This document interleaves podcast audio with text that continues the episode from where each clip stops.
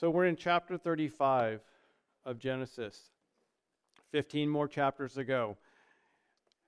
As the members of this church know, it has been my endeavor to try to get through Genesis in one year. That's not going to happen, um, but it's going to be close. So I'm trying to cover a chapter a day or a chapter a week. And that hasn't been easy, but it's been fruitful. In our chapter today, chapter 35, this chapter is unlike most chapters that chronicle the life of that patriarch Jacob, in that there's no mention of Jacob sinning in this chapter. This doesn't mean that Jacob didn't sin during this time period, but this chapter is given to us for a different reason. This chapter is given to us to demonstrate the steadfast love of God and the overarching hand of kindness of God in the life of this man.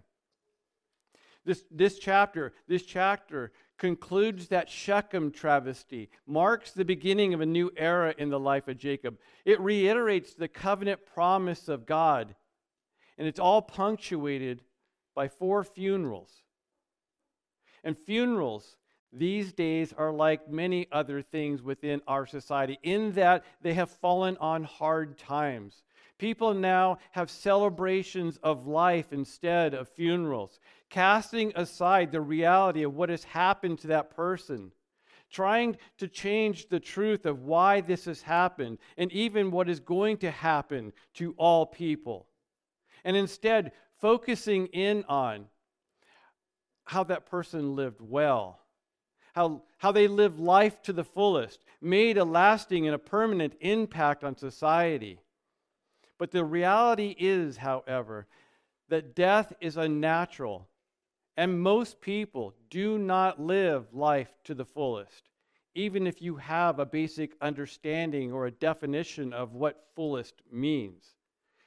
And they do not live, leave a lasting impression on many people.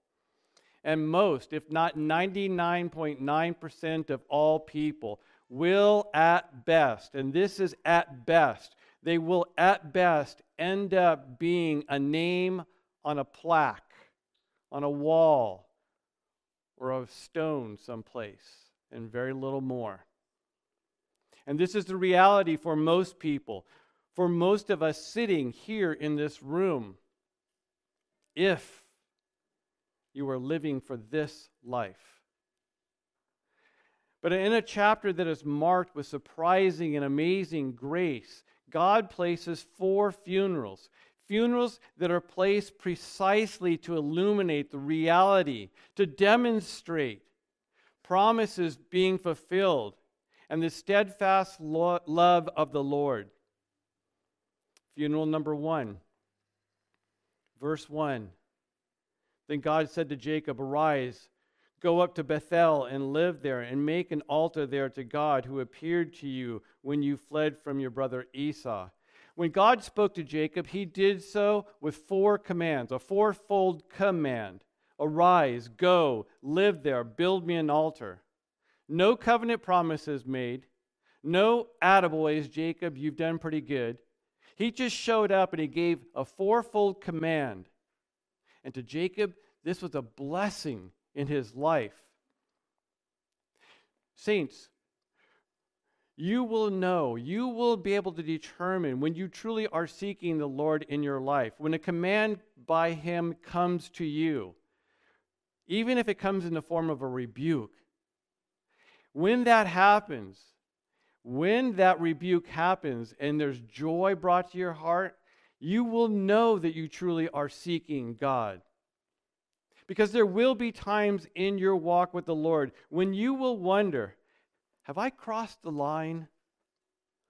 Why am I not hearing from the Lord? Why am I not feeling His presence? There will be times when you get to a place where you feel very much alone and you wonder, Where is God at? Where am I? And then God will speak. Sometimes it'll happen in a rebuke from a brother or a sister, or from a message or a sermon that you hear, or from a passage from the written word of God but very often it's also that still, small voice of the Holy Spirit that lives inside of you. And this is where Jacob was at. Do you remember the events from our last chapter?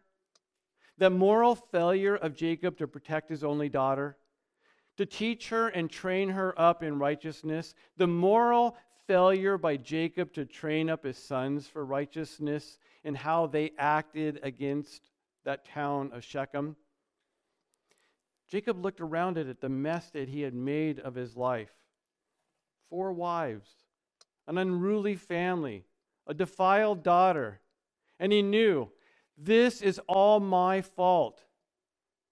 He, he knew that he was responsible for how his children acted because he had taught them how to act in the manner that he had lived his life. They learned how to live, how to act by how he had acted to Laban and how he had even treated their mothers. He had made shipwreck of his life. And he knew that the covenant promises that God had made to him long ago should never be kept.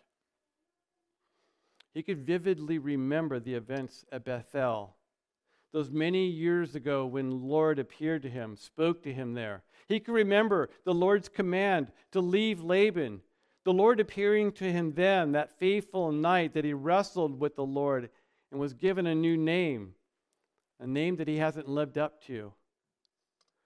God said, I'm Israel, governed by God. But I continue to act like Jacob, the heel snatcher. And then God said to Jacob, Saints, when the Lord has taken you to the mat, when you come to the end of yourself and you're given eyes to see the reality of who you are, the reality of the utter destruction that you have made of your life, it is then that any word from the Lord, the fact that He would speak to you at all, no matter what He says, his voice is truly the balm of Gilead to your soul. And in that moment, obedience will not be an issue to you any more than it was to Jacob, verses 2 through 4. So Jacob said to his household and to all who were with him, Put away the foreign gods which are among you, and cleanse yourself, and change your garments, and let us arise and go up to Bethel, and I will make an altar there to God who answered me in the days of my distress and has been with me wherever I have gone. So they gave to Jacob all the foreign gods which they had, and the rings which were in their ears, and Jacob hid them under the oak which was near Shechem. Jacob hears that fourfold command of God and he's very happy to obey. And don't be surprised by what it says, what he says and he tells his family. Go gather up all the toys and the trinkets of the world the false God worshiping entertainment that you have picked up along the way. Don't be surprised by that because we, every one of us, we have all allowed false gods to be worshiped in our families, in our lives. Often, the false gods that we have, they don't, they're not little statues that we worship. Very often in our culture, especially this culture, the false gods that we worship, they come in the forms of ones and zeros and dollars and cents. Oh, we might be faithful in giving as long as the, the economy continues to grow. But if you know, if, if you're changing, if your actions, if your giving changes and diminishes based not on your income but on your outgo, you know that there's a false God in your midst or they can come in the form of a physical being. Very often, our spouses or our children. And God gave four clear commands to Jacob Arise, go, live, and build me an altar. He never said anything about getting rid of false gods, of cleansing or changing garments. These things all came from Jacob. But they all came from Jacob understanding his Lord and the relationship that comes with sonship. They weren't additions given to the command of the Lord, like the Jews will do to the ten words, the ten commandments that he will give later. These, these are all essential requirements that are necessary to carry out the commands of the Lord. You see, the Old Testament is very often referred to as pictures or types that New Testament truths reveal the meaning of. And this is one of those pictures. You see, God has called an elect people, and that call is a command go to Bethel, to the house of God. But before they can go to the house of God, they must be washed and they must be changed. And I hope that there's some bells going off in your head now. Maybe some New Testament truths that are you're thinking about, such as John 13, 8, when Jesus answered his disciples, If I do not wash you, you have no part with me. And as you sit here in what you think is the house of God because you're in a building, I have to ask you are you outside of the family of God? Are you one of those that has just been hanging around the family, but haven't been washed, haven't been made clean? Do you not realize that unless and until you obey the commands of God, that you cannot enter Bethel, the house of God? You can come to church, but that will do you no more good than it did to Judas. Have you heard the call of God? Come home, sinner. You are outside of me. You are under my wrath, and you are in need of a Savior. Have you heard that call? What am I to do? Acts 2 37 and 38. Now, when they heard this, they were pierced to their heart and said to Peter and to the rest of the apostles, Men, brothers, what should we do? And Peter said to them, Repent, and each of you be, be, be, baptized in the name of Jesus Christ for the forgiveness of your sins, and you will receive the gift of the Holy Spirit. But, but can't I just go visit Bethel? I mean, do I really need to commit?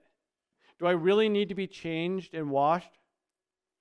Well, turn with me to the book of Ephesians, chapter 5. Grab your Bibles, turn with me to Ephesians, chapter 5. And if you don't have a Bible with you, there are some on the back table.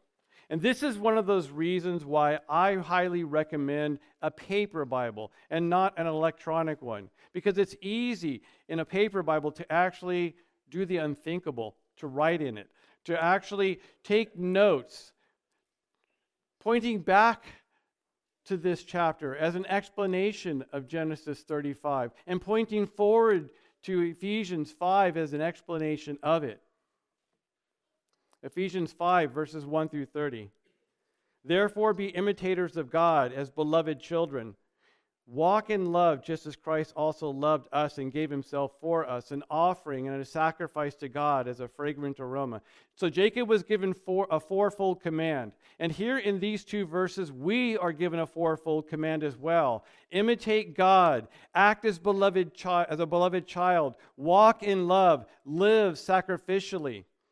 And then, beginning at verse 3 of Ephesians 5, we are told of those things that we need to gather up, to get rid of, to be able to obey that fourfold command, just like Jacob told his clan. But sexual immorality or any impurity or greed must not be named among you as is proper among the saints, nor filthiness and foolish talk or coarse jesting, which are not fitting, but rather giving of thanks. For this you know with certainty that no one sexually immoral or impure or greedy who is an idolater has an inheritance in the kingdom of God, of Christ and God. Let no one deceive you with empty words, for because of these things the wrath of God comes upon the sons, the sons of disobedience. Therefore, do not be partakers with them. For you were formerly darkness, but now you are light in the Lord. Walk as children of light. For the fruit of that light consists of all goodness and righteousness and truth, trying to learn what is pleasing to the Lord. And do not partake in the unfruitful works of darkness, but instead even expose them. For it's disgraceful even to speak of the things which are done by them in secret. But all things when invis- become visible when they are exposed by the light. For everything that becomes visible is light. For this reason it says, Awake, sleeper Arise from the dead, and Christ will shine on you. And that last verse there, that last verse that I just read there, there is the changing that is required to be part of Bethel. And this is where we can get confused by Scripture, where and how we can get off base concerning the Lord. We, we, we think that to be a Christian, we are supposed to do in order to be a good person. And don't get me wrong, there are requirements that come with being part of the family of God. But it's that last verse that I read. Is that last verse is the one thing that you need to do to be part of Bethel. All you need to do is rise from the dead. Can't do it? Then why do you think that all those other requirements that precede that command, why do you look at them and think, I can do that?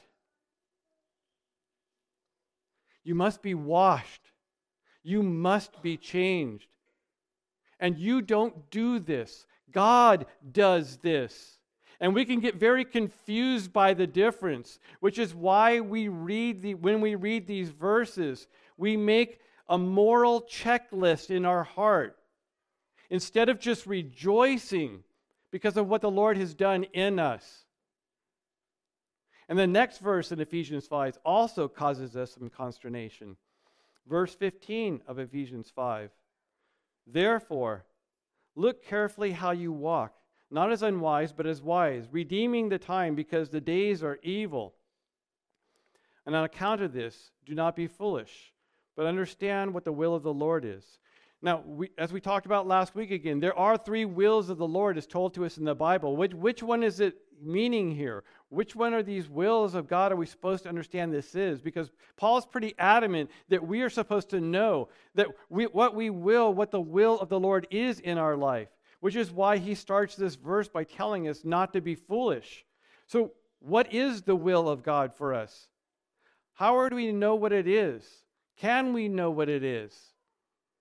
Well, luckily Christ gave a summation of the will of God in Mark 3:35. He said there, Whoever does the will of God, he is my brother and my sister and my mother. And you're thinking, what?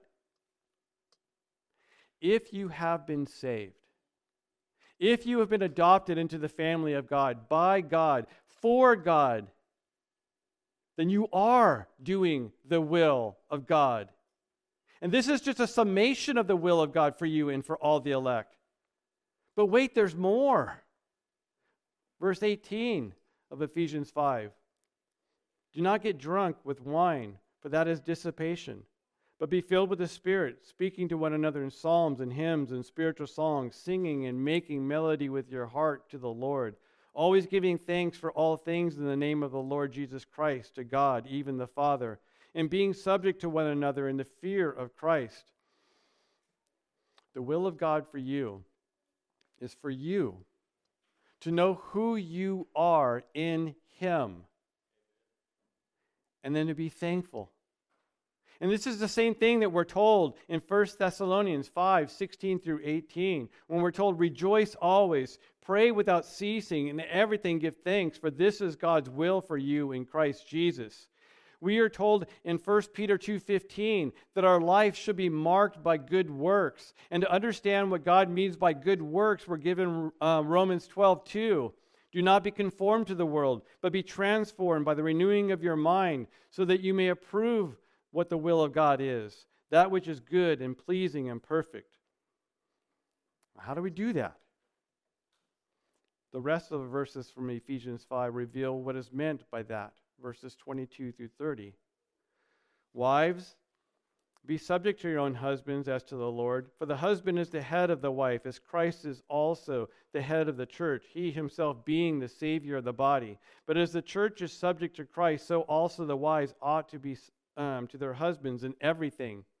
Husbands, love your wives, just as Christ also loved the church and gave himself up for her, so that he might sanctify her, having cleansed her by the washing of the water of the word, that he himself might present to himself the church in all her glory, having no spot or wrinkle or any such thing, but that she would be holy and blameless. So husbands ought to also love their own wives as their own bodies. He who loves his own wife loves himself. For no one has ever hated his own flesh, but nourishes and cherishes it, just as Christ also does the church, because we are members of his body. And there, there is that washing. There is Bethel for the believer. You see, Bethel is not a place, it's a people. Revelation 21 2, the holy city, the new Jerusalem, coming down out of heaven from God, prepared as a bride beautifully dressed for her husband. And in those verses, these verses, we see how important the church is to Christ. Yes, he died specifically for you, but he died for you to be a member of his church, his local body here that represents him in this world, in this flesh. Which begs the question how important is church to you? Have you even coveted with a local body of believers? And just as important, if not more so, are you active within that body? Do you regularly reach out to the others of that body? Make that body a part of your life. You see, because we have been taught to be consumers in this culture, and we have been taught that as long as you at least join a church, you have done your part. You are doing your part. But Christ used the covenant of marriage as an analogy for the relationship between him and the church. And you coveting with a local body is you covenanting with him. And this is good. But what is, in your own definition, a good and faithful spouse. How would you define that? Would you say that a husband that comes home or a wife that comes home 50% of the time, determined that there are more important things to do, funner things to do than to be with their spouse, would you call that person a good and faithful spouse?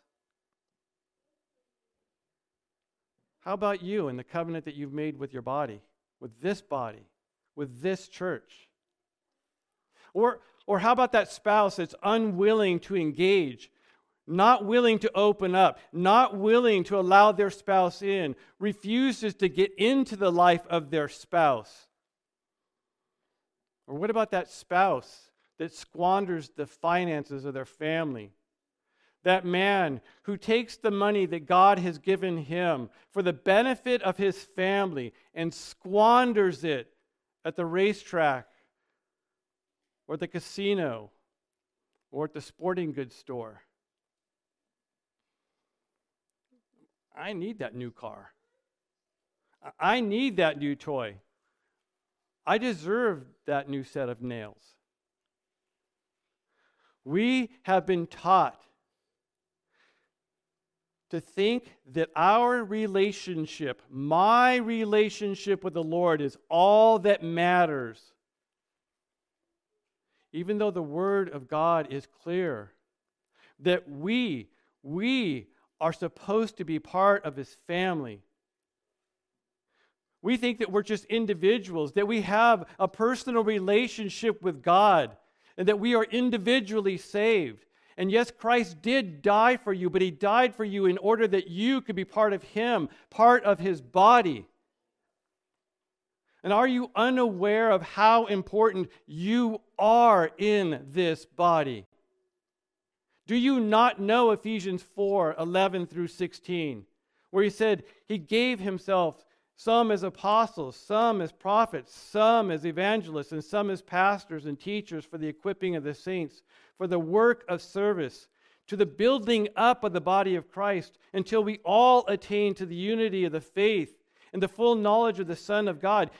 Listen to the inclusive talk in these verses. This is not for one person, it's for the body to a mature man, to the measure the stature which belongs to the fullness of Christ, so that we are no longer to be children tossed here and there by waves and carried about by every wind of doctrine, by the trickery of men, by craftiness and deceitful scheming, but speaking the love and truth. We are to grow up in all aspects into Him who is the head, that is Christ, from whom the whole body, being joined and held together, by what every joint supplies, according to the properly measured working of each individual part, that is, you, causes the growth of the body for the building up of itself in love. And those verses are all one sentence, meaning that it's all tied together for the benefit and the fullness of the body of Christ. Are you part of the body of Christ?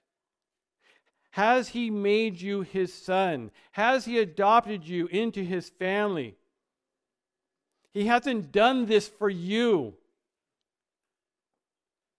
If he has, he has done this for his glory and for your good. And your good includes changing your mind, changing your understanding of the church, and becoming a good and faithful spouse to your groom. And this is not my opinion. This is not my soapbox, my little hobby horse. This is the Word of God, the will of God, the God who desires much more for you than what you've come accustomed to. And if you have issues with being told to engage, to make the church your life, those issues are not with me, they're with God. And in our account from today, Jacob knew that going to Beth El was not like traveling to any other town. He was going home. He was taking his family home, and he was serious about the God that was his home. As he states in verse 2, when he says, Let us arise and go up to Bethel, and I will make an altar there to God, the God who answered me in the day of my, distress and has been with me wherever I have gone. And those foreign gods and those rings that were given to Jacob surrendered to him there. They were more than likely part of that plunder that his sons had picked up when they had plundered Shechem. And they needed to be left there, not sold, not melted down, not cashed in, not put on Facebook Marketplace or Craigslist because they have some monetary value. Jacob understood if they weren't good for his family, they weren't good for any family. So they were buried and left before they went on that journey to Bethel. That's funeral number one. Funeral number two. Then they journeyed on, and there was a terror from God upon the cities which were around them, and they did not pursue the sons of Jacob. The thing that Jacob was concerned about after his boys murdered and plundered Shechem was this reality that the locals in the surrounding areas were going to find out about the actions that his sons had done, and they were going to determine that they needed to go have a conversation with Jacob, do a little wall to wall counseling with him. They rightfully understood that what had happened there was evil and was warlike. And since they were acting in that manner, they deserved to get what they had dished out. And Jacob knew that his men and his family would not be able to defend themselves against the locals when that happened. And that was the meaning behind verse 30 of chapter 34 when Jacob said that you have made me odious in the sight of the, of the people. And he was rightfully concerned. But this didn't stop him from obeying the Lord when he was commanded just to go to Bethel. He couldn't figure out how he was going to be able to make it there. This is impossible. But as God had proven to him to be the God of the impossible over and over again, so he just went. Verse 6 Jacob came to Luz, that is Bethel, which is in the land of Canaan, he and all the people who were with him. And he built an altar there, and he called that place El Bethel, or God of the house of God, because there God had revealed himself to him when he fled from his brother. The first thing that he did when he, when he gets to Bethel wasn't to be concerned about his own comfort. As, as he traveled, he had witnessed the hand of the Lord. God had brought terror upon those people in that area. And he was so overcome with awe for the God that had commanded his heart and his mind. First thing he does is build an altar. Which brings us then to verse 8. Then Deborah, Rebekah's nurse, died, and she was buried below Bethel under the oak, and it was named Allon Bachuth, or the oak of weeping. The worldly things that were gathered at Shechem were buried under a tree there. And now we read of Deborah, the nurse of Rebekah, Jacob's mother, being buried under a tree as well. We're never told, we never hear about the death of Rebekah, of, his, of Jacob ever seeing his mother again. We're only given this one verse concerning her nurse. And it's just kind of random. We're never told when Jacob was ever reunited to Deborah, how she came to be with his family. She may have been sent to him by Isaac after the death of Rebekah to tell him, to comfort him that your mother has died. We don't know. But the death of this woman is told to us to give us a marker. It, it marks the end of the era of Jacob. It's given us to close that chapter on the life of Jacob that he had been walking in these last 50 years or so. The heel snatcher stage of his life is coming to a close. And once again, this is the picture of a New Testament truth God changes people.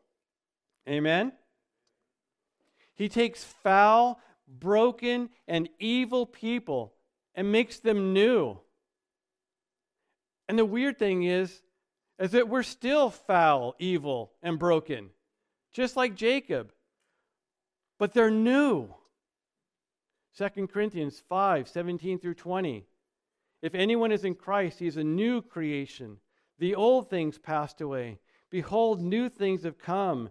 Now, all these things are from God who reconciled us to himself through Christ and gave us the ministry of reconciliation namely that God was in Christ reconciling the world to himself, not counting their transgressions against them. And he's committed to us the word of reconciliation, so that we are ambassadors for Christ as God is pleading through us. And we beg you, on behalf of Christ, be reconciled to God. He made him to be sin who knew no sin on our behalf, so that we might become the righteousness of God in him. But God has been graciously carrying and leading Jacob this entire time. He had said of Jacob before he was born that he was his chosen man, before Jacob had done anything good or even or evil. And the life of Jacob is a testimony. A testimony to the faithfulness of God in saving sinners and then carrying those that are His. Funeral number three. Then God appeared to Jacob again when he came from Padan Aram, and he blessed him. And here is reality Jacob was not a good man. Jacob was not a stellar father. Was not a good husband to any of his four wives. But he was something. He was something that he could never attain to on his own, something that was out of his reach. He was a child of God. And as such, he was told something that is meant for us to understand as well, to own as uh, for us as well. Verse 10 God said to him, Your name is Jacob. Your name shall no longer be called Jacob, but Israel shall be your name. Thus he called his name Israel. And God isn't fooled here. He's not that parent who's unwilling or unable to admit the truth about their children. God knows very much who and what Jacob is. In fact, he was the one that made sure Jacob knew who he was in order that he could understand who he is in the Lord. He is Jacob, that in his flesh, that evil, completely evil man, containing no good at all.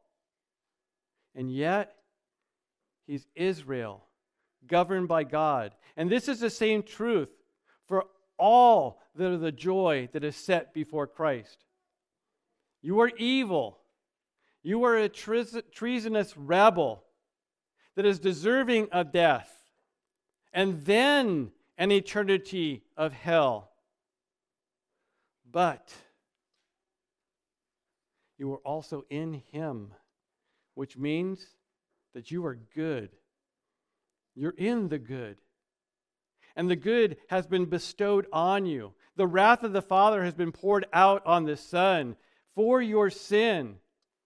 And now you're good. You, like Jacob, are now Israel, governed by God. And then he is told why this all matters. Verse 11 God said, I am God Almighty. Verse 11 is not a filler verse. It's not just a random verse. God is making sure that Jacob knew, that he understood, that he recognized who was talking to him. And this is essential. This is the essential verse in this chapter. All things happen only because of this verse. And this is the reason that anything happens, that there is matter at all.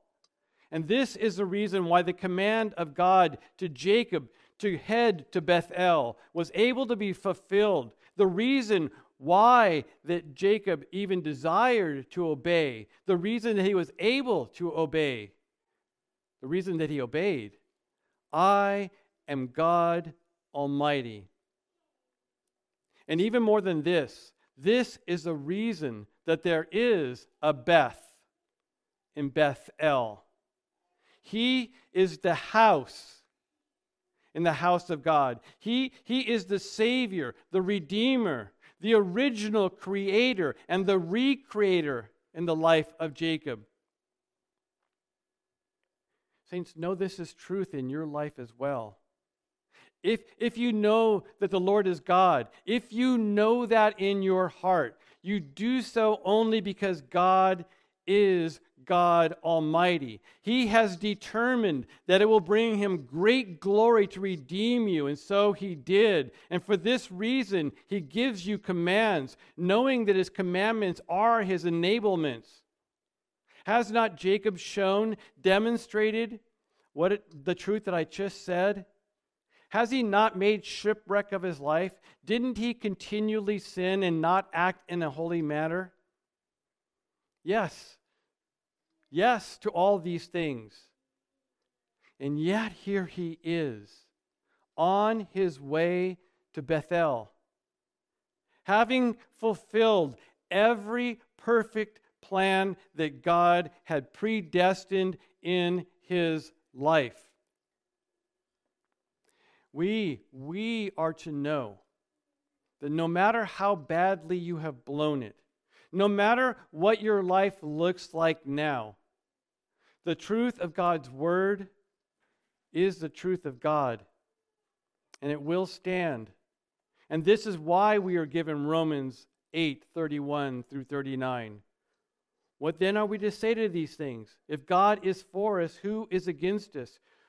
Who we we I'm sorry, he who indeed did not spare his own son but delivered him all over for all of us, how will he not also with him graciously give us all things? Who will bring a charge against God's elect? God is the one that justifies. Who is the one who condemns? Christ Jesus is he who died. Yes, Rather, he is the one who raised, who is now at the right hand of God, who also intercedes for us. So, who will separate us from the love of Christ? Will affliction, turmoil, persecution, famine, nakedness, peril, the sword? Just as it is written, For your sake we are being put to death all day long. We were counted as sheep for the slaughter. But in all these things, we overwhelmingly conquer through him who loved us. For I am convinced that neither death nor life, nor angels, nor rulers, nor things present, nor things to come, nor powers, nor heights, nor depths, nor any other created thing will be able to separate us from the love of God, which is in Christ Jesus our Lord. And we are given chapters such as ours from today, accounts such as ours as Jacob's and the other patriarchs for a reason. God then told Jacob, Be fruitful and multiply. A nation and an assembly of nations shall come from you. Kings shall come forth from your loins. And the land which I gave to Abraham and Isaac, I will give to you, and I will give to the land to your seed after you. Has this happened? Did that happen?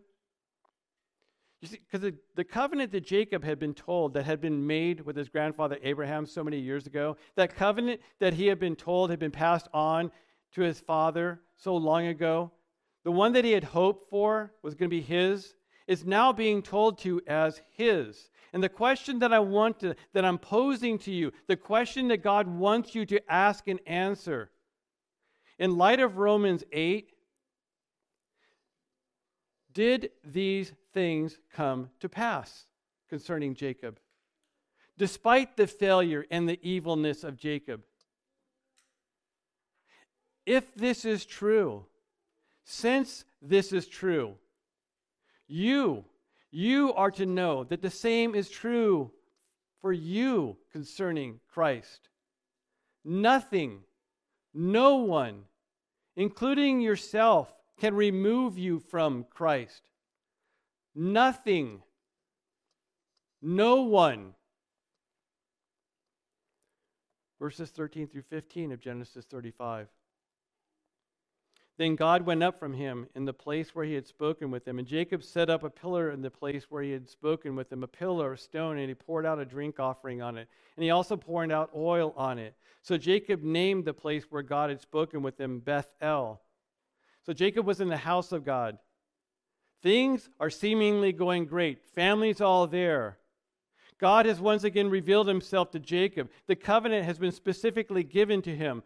He's home, he's with his family. All is good. And then we're given verses 16 through 21. Then they journeyed from Bethel, and there was still some distance to go to Ephrath, and Rachel gave birth, and she suffered severely in her labor. Now it happened that when she was in severe labor, the midwife said to her, Do not fear, for now you have another son. Now it happened as her soul was departing, for she died, that she named him Ben Oni and his father called him Benjamin. So Rachel died and was buried in the way to Ephrath, that is, to Bethlehem. And Jacob set up a pillar over her grave, that is, the pillar of Rachel's grave to this day. Then Israel journeyed on and pitched his tent beyond the tower of Eder.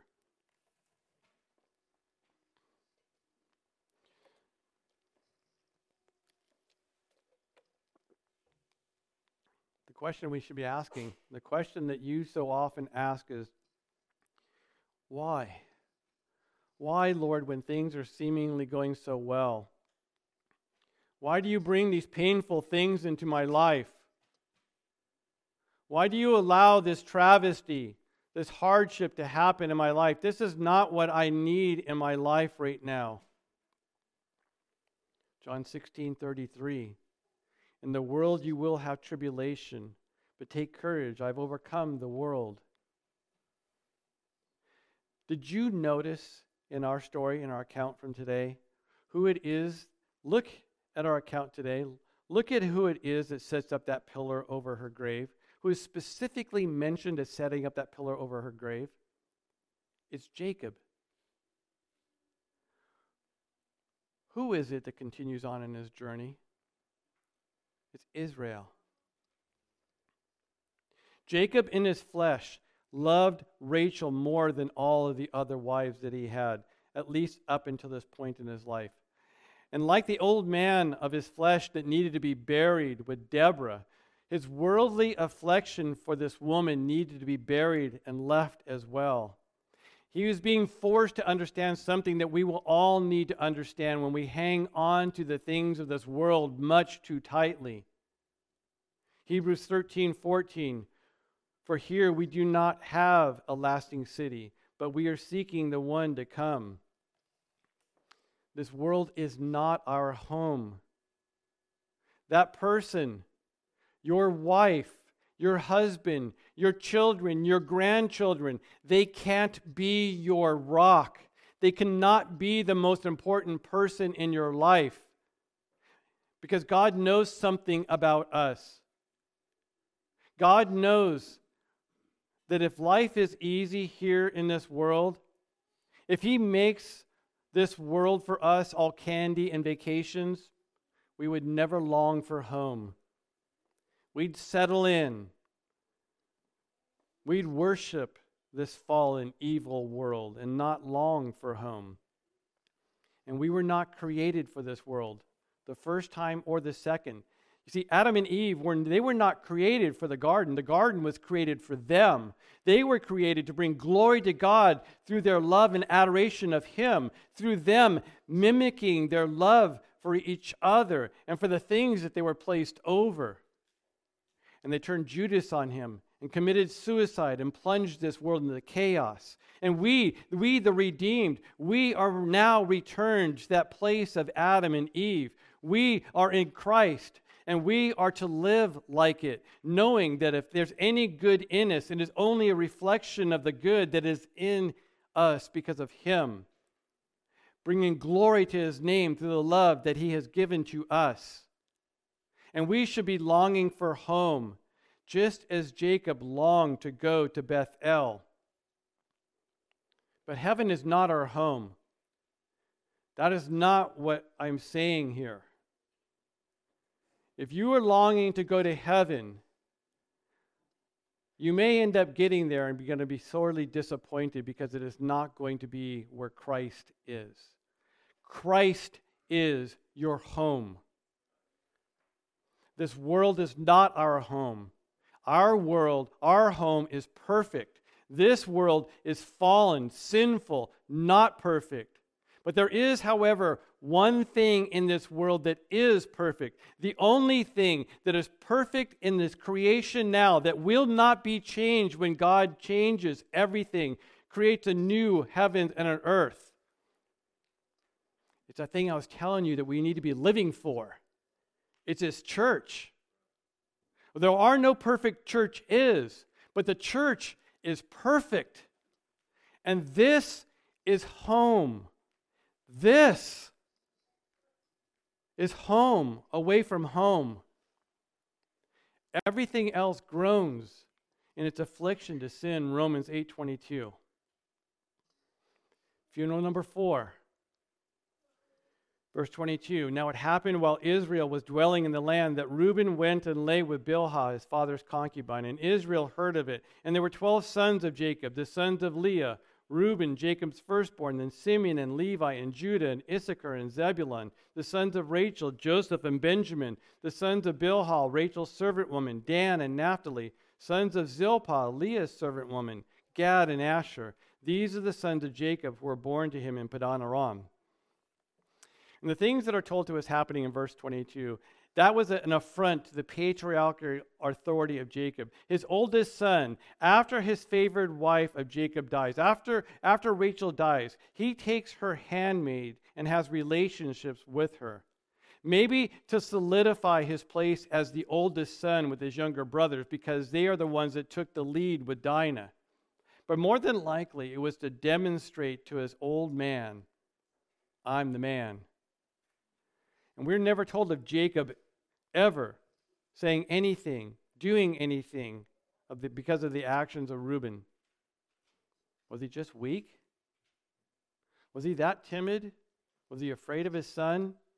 Or perhaps he was merely demonstrating another one of those New Testament truths that we are told. Romans 12, 16 through 19. Do not be wise in your own mind, never paying back evil for evil to anyone, respecting what is good in the sight of all men, if possible, so far as it depends on you, being at peace with all men, never taking your own revenge, beloved.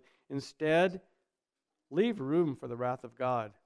For it is written, Vengeance is mine, and I will repay, says the Lord.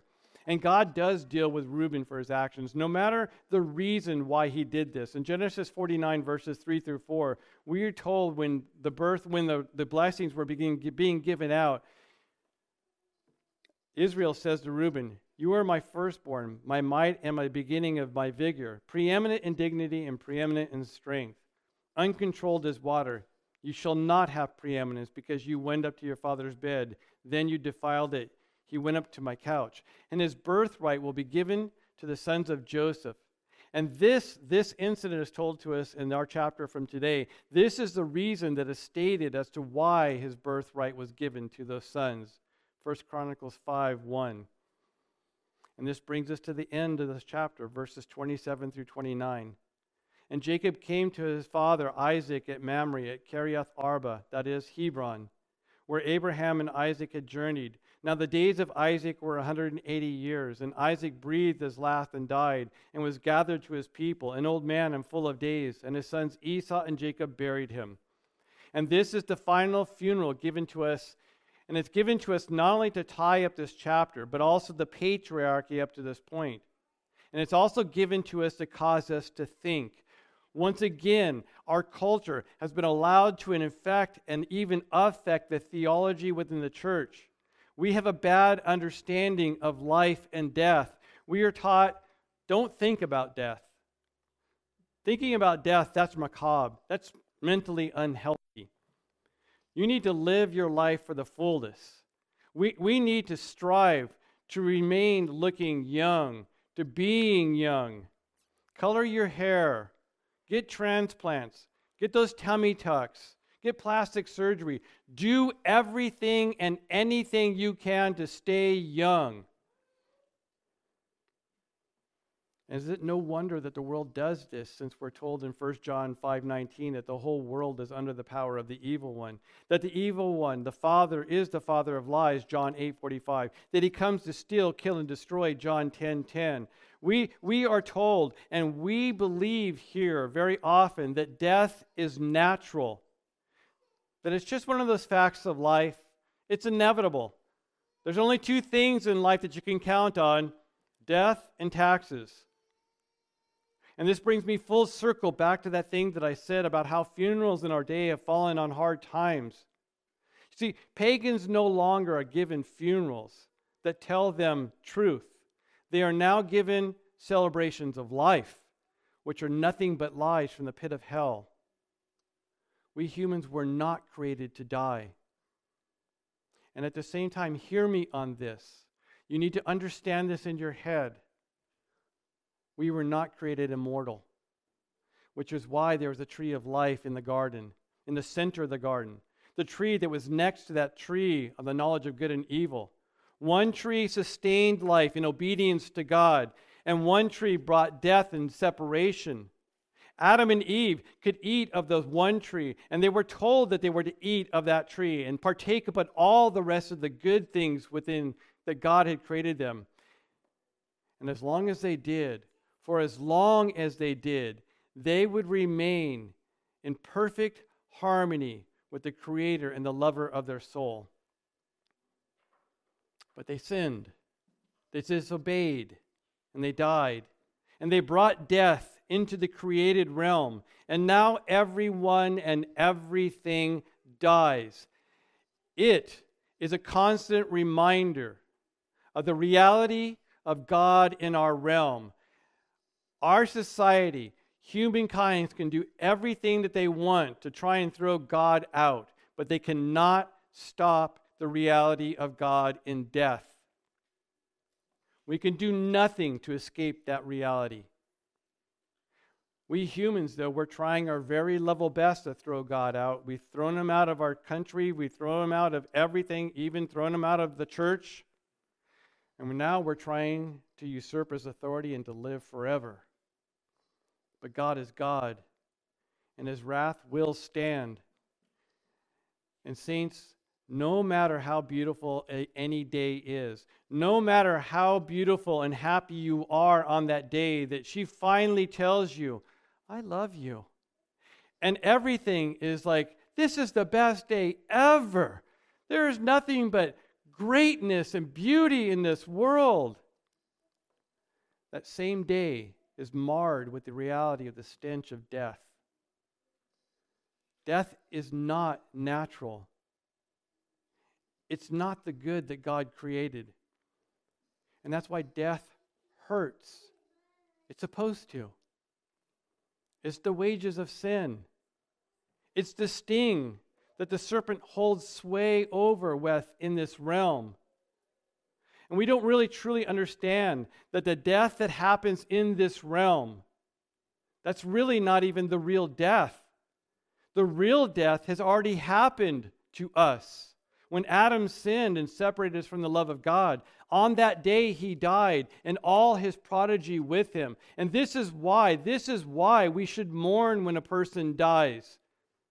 Because this is not supposed to be how it was. And we have done this to ourselves. And this is the end of all of us. Doesn't matter if you're four weeks old or if you're 86 years old. This is the end this is how it ends for all of us. And this is why we should mourn. Why we should mourn over those that die outside of Christ. But those that die inside of Christ, yes, we can feel sorry. We're going to miss them. But we shouldn't mourn over them. Because they don't really die. They're just transformed. This is the understanding of the death in the first century church. They mourn for the loss of their loved ones, and then they celebrated that day as their birthday of that loved one. That was the day that they were ushered into the reality of the eternal, the Savior, Bethel. They were safe at home. They were at the true Bethel. And this is why Jesus could speak to living, breathing human beings and tell them, You're already dead. That you don't have life. John 3 36. Whoever believes in me, he's talking to real people. Whoever believes in me, believes in the Son, has eternal life. Whoever does not obey the Son shall not see life, but the wrath of God remains on him. And this is why he can make up those outlandish statements and promises to those that are his joy, such as John 8 55. Truly, truly, I say to you, if anyone keeps my word, he will never see death. And yet, do we not die? How could he make that statement? He can make these promises because of the truth that he is, as told to us in Isaiah 25 8. He will swallow up death forever. And the Lord God will wipe away tears from all faces, and the reproach of his people will be taken away from all the earth, for the Lord has spoken. End of sentence. How has he done this? What price has been paid by him for you to never taste the real death? Hebrews 2:14 Since therefore the children share in flesh and blood, he himself likewise partook upon the same things, that through death he might destroy the one who has the power of death, that is, the devil. Yes, we are redeemed. Yes, we are the children of God. He has made sufficient, that sufficient sacrifice to bring us back into his family. But even after regeneration, we should be asking, even after regeneration, our sin nature remains. Which is why we die in this realm in order that we don't die in the next. 1 John 5:12 Whoever has the Son has life, and whoever does not have the Son does not have life. And this is the truth of life the faithfulness of God to you as told to us in 1 Corinthians 15 50 through 57, where he says, Now I say this, brothers, that flesh and blood cannot inherit the kingdom of God. This is why we still die in this realm, because flesh and blood cannot inherit the kingdom of God, nor does the corruptible inherit the incorruptible. But behold, I tell you a mystery. We will not all sleep, but we will all be changed. In a moment, in the twinkling of an eye, of an eye, at the last trumpet, for the last trumpet will sound, and the dead will be raised incorruptible, and we will be changed. For this corruptible must put on the incorruptible, and this mortal must put on immortality. But when this corruptible puts on the incorruptible, and this mortal puts on the immortality, then will come about the word that is written Death is swallowed up in victory. O death, where is your victory? O death, where is your sting? Now, the sting of death is sin, and the power of sin is the law. But thanks be to God who gives us victory through our Lord Jesus Christ. This, this, saints, is the steadfast love of the Lord as demonstrated to you, demonstrated for you, just like in the life of that man Jacob, who is just like you, flawed, marred by sin, consumed with stupidity and evil through and through. And yet, and yet, listen how the Lord looked at that stupid, flawed man. But now, thus says Yahweh, your creator, O Jacob, and he who formed you, O Israel. Listen to the Lord, the word of the Lord for you. If you are his children, if he has redeemed you, listen to the heart of the Lord for you. Do not fear, for I have redeemed you. I have called you by my name. You are mine. When you pass through the waters, I will be with you, and through the rivers, they will not overflow you. When you walk through the fire, you will not be scorched, nor will the flame burn you. For I am Yahweh, your God, the Holy One of Israel, your Savior. And I have given Egypt as your ransom, Ethiopia and Seba in your place since you are precious in my eyes. Saints, do you know that that's how God sees you? You were precious in his eyes. Since you were precious in my eyes, since you were honored and I love you, I will give other men in your place and other peoples in exchange for your lives. Isaiah 43, 1 through 4. We will all have funerals in our life. Others around us, and then us. But never fear. The steadfast love of the Lord will abound to you. And you can take that to the bank and cash it. Because of verse 11 of chapter 35 in Genesis because I am God Almighty. Let's pray.